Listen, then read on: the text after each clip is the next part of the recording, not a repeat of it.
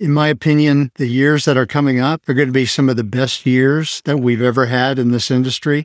The opportunities are going to be more than we've ever had. I'm very optimistic generally, but what I see after 35 years of being in the business, I really see some huge opportunities for all of us to grow in profitability and volume and delight consumers and really have a lot of fun in this fun industry. Welcome to the Future of Consumer and Retail podcast by SAP. In this episode, we're offering event highlights from the 2021 Consumer Goods Sales and Marketing Summit. Our goal is to bring you a concise summary so you can keep a pulse on the leading consumer industry trends. I'm Matt Gardner, here with my colleagues John Dano, Paul Larson, and Sunny Neely, all of us part of SAP's consumer advisory practice. Stay tuned for highlights from interviews with leading executives across the consumer products industry. And why don't we just jump straight in? John, what really stood out to you this year at the CGSM Summit?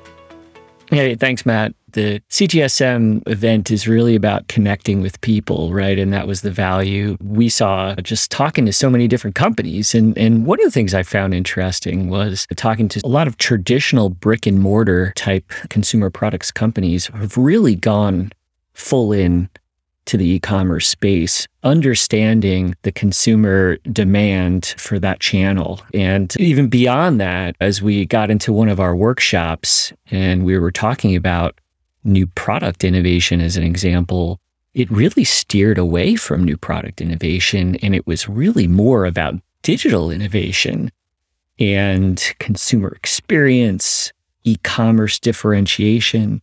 So even in a trend of a conversation where it was supposed to be focused in one particular area, it really moved back into digital innovation and e-commerce and turned out to be a great conversation.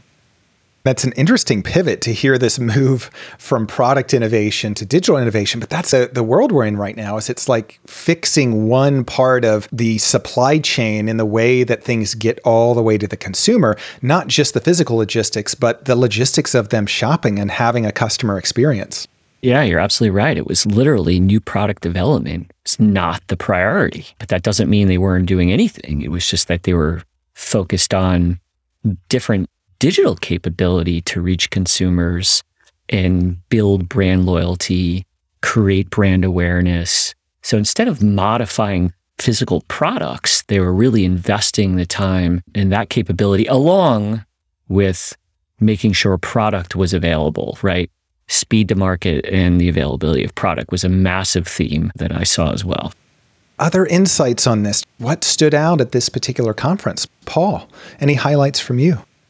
Yeah, Matt, thanks for having me. Great to be on this podcast with my colleagues, John and Sunny.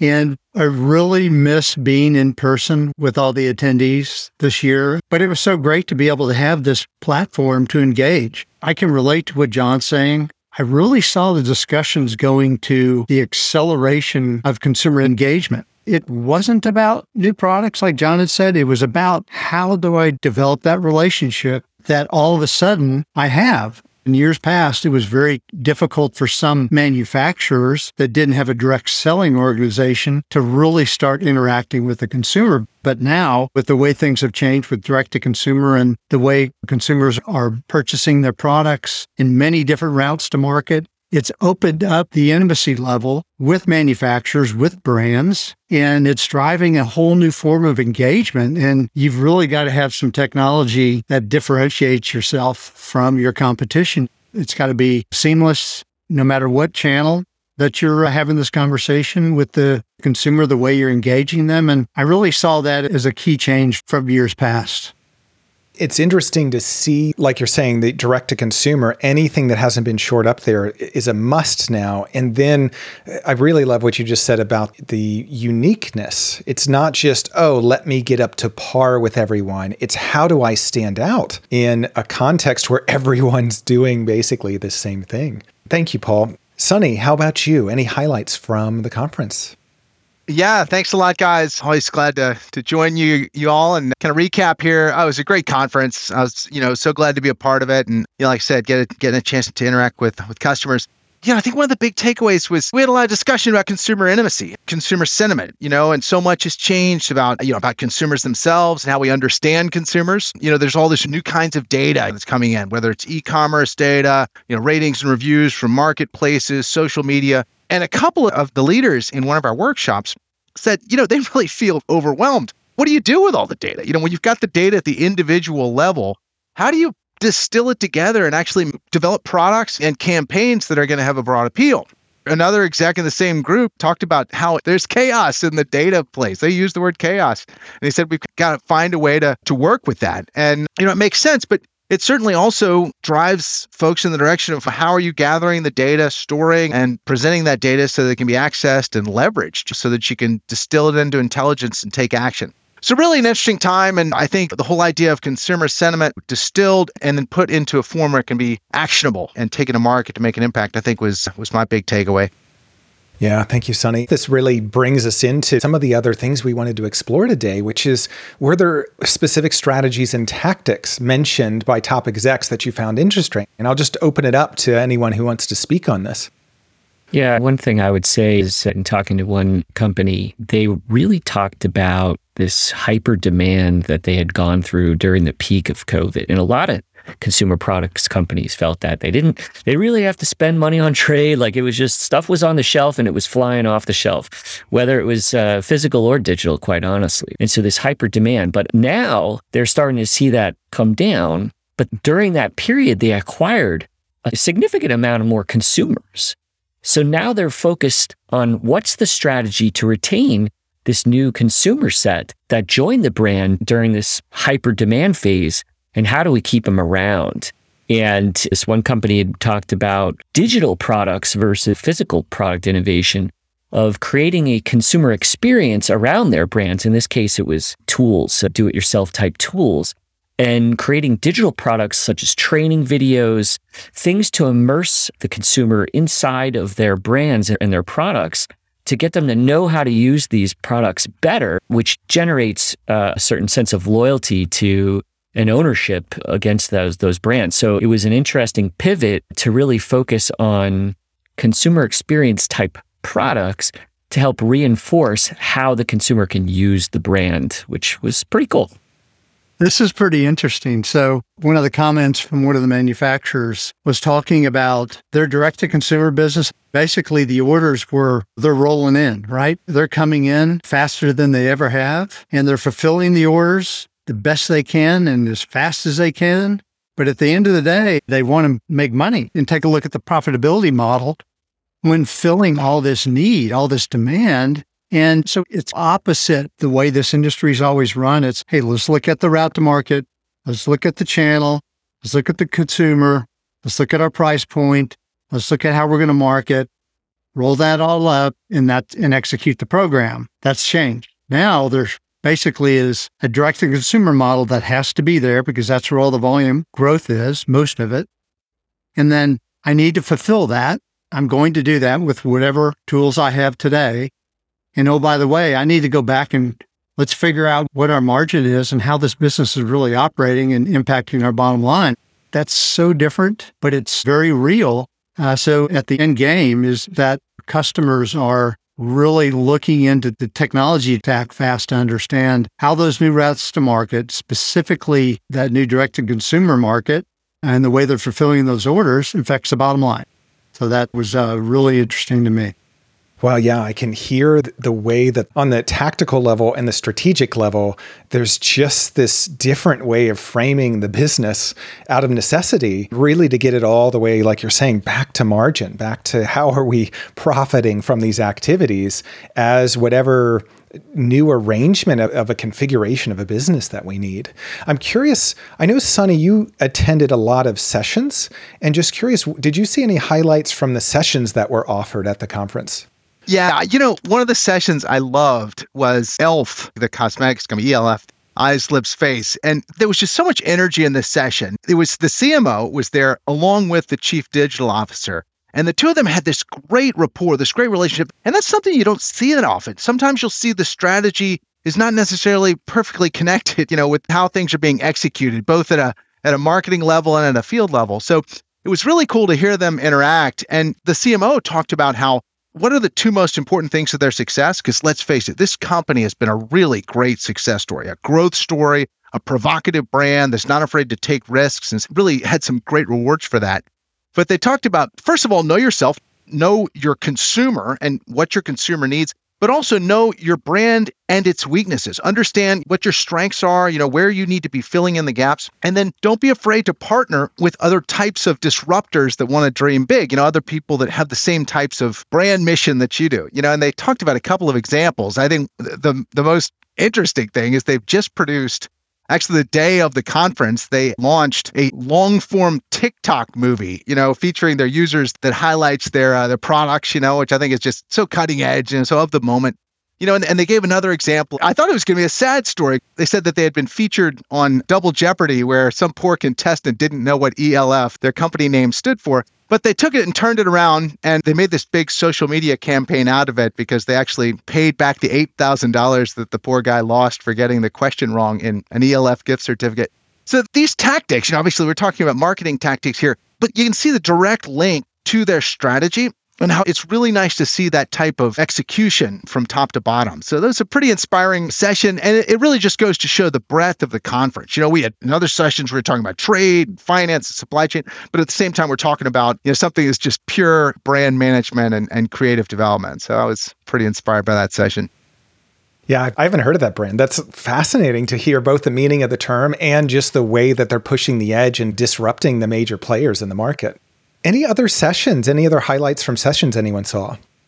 Yeah, I, this wasn't specifically in a session. This was in a conversation, but I thought it was a pretty cool story. I was talking to a t-shirt company and it does a lot of custom work and traditionally brick and mortar, but gotten into more of the digital space, specifically investing in capability to really understand the consumer sentiment that's going on. And what they discovered with a lot of this real-time response type information they started to get from their consumers is that there was a lot of grave concern during the pandemic around the local stores, the mom and pop stores that were the avenue for them to acquire this product. And the company realized this is a lot of revenue that comes from these small businesses and they're in trouble. So they got this kind of insight and put together some fundraising campaigns to help these local stores survive focusing on Main Street, the smaller shops, and leveraging insights that they got from these immediate feedback tools to be able to gain the insights that this was a problem. So it's just a cool story to be able to see some real good work that was done leveraging digital insights to make a difference in many different small stores.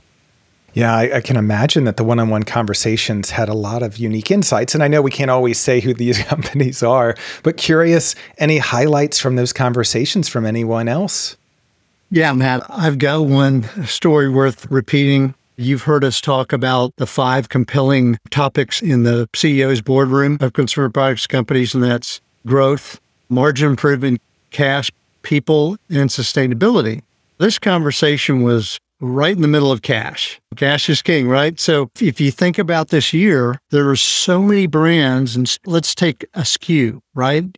So you had a SKU, you had a trade promotion with your largest uh, retailer, but guess what? You couldn't get that SKU because of your supply chain issues with certain ingredients. So those trade dollars that were tied to that SKU went back into the bucket, all that cash. So we started talking about how, hey, I've got all this excess cash. I had it planned for a certain brand. I can't sell that brand because I don't have it. But the big question is, I really want to take that cash and I want to invest it in digital that can drive the same kind of volume that a trade promotion at a retailer would drive, but maybe it drives it in a different format, more of a marketing campaign than just an ad in store type execution campaign. It can still drive in store revenue with the retailer. So, very interesting, very real. And how have you reallocated cash from trade into digital marketing?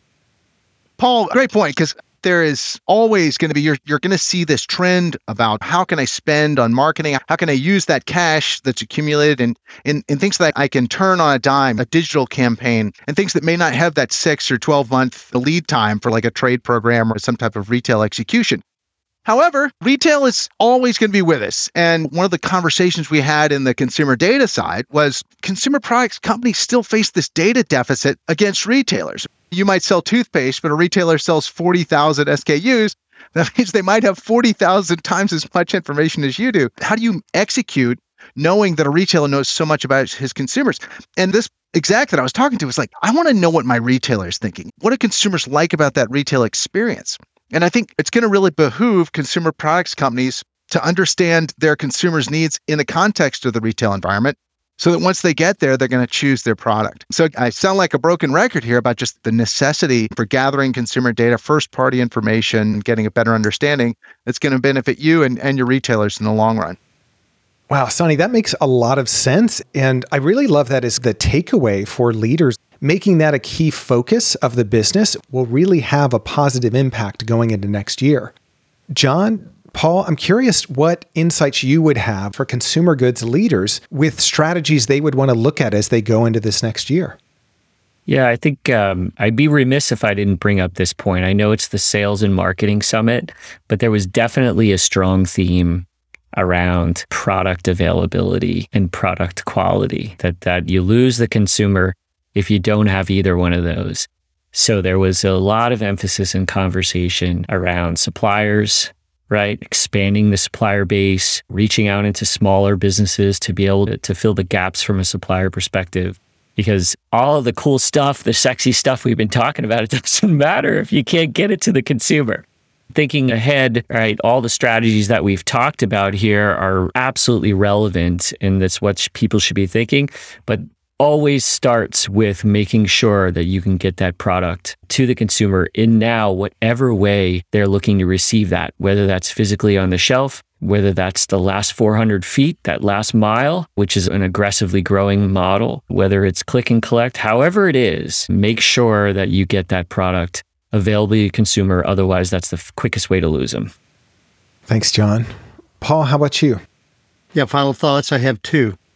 The first one is really out to everyone is, in my opinion, the years that are coming up are going to be some of the best years that we've ever had in this industry. The opportunities are going to be more than we've ever had. I'm very optimistic generally. But what I see after 35 years of being in the business, I really see some huge opportunities for all of us to grow in profitability and volume and delight consumers and really have a lot of fun in this fun industry. And lastly, I think the word is to continue to explore new routes to market. But remember, you've got to have the right technology to pull that off. So those are my final words. Thank you. Thank you, Paul. And thank you, John. And thank you, Sunny. This was just great to get to hear these highlights from the conference. And I just really appreciate you being on the podcast. Thank you, Matt. This has been a blast. Uh, and uh, hopefully do it again soon. Yeah, Matt, John, Sunny, been a pleasure. And looking forward to the next one. Thanks a lot, guys. Really great working with you on this. And uh, it's been a great conference. In this podcast episode, we've unpacked insights from the 2021 Consumer Goods Sales and Marketing Summit. Though the event is over, be sure to subscribe to our podcast on your favorite platform to continue getting the latest consumer insights and connect with us on LinkedIn as we're here to support with the latest consumer industry challenges. Thanks again for tuning in, and we look forward to sharing again with you in the future.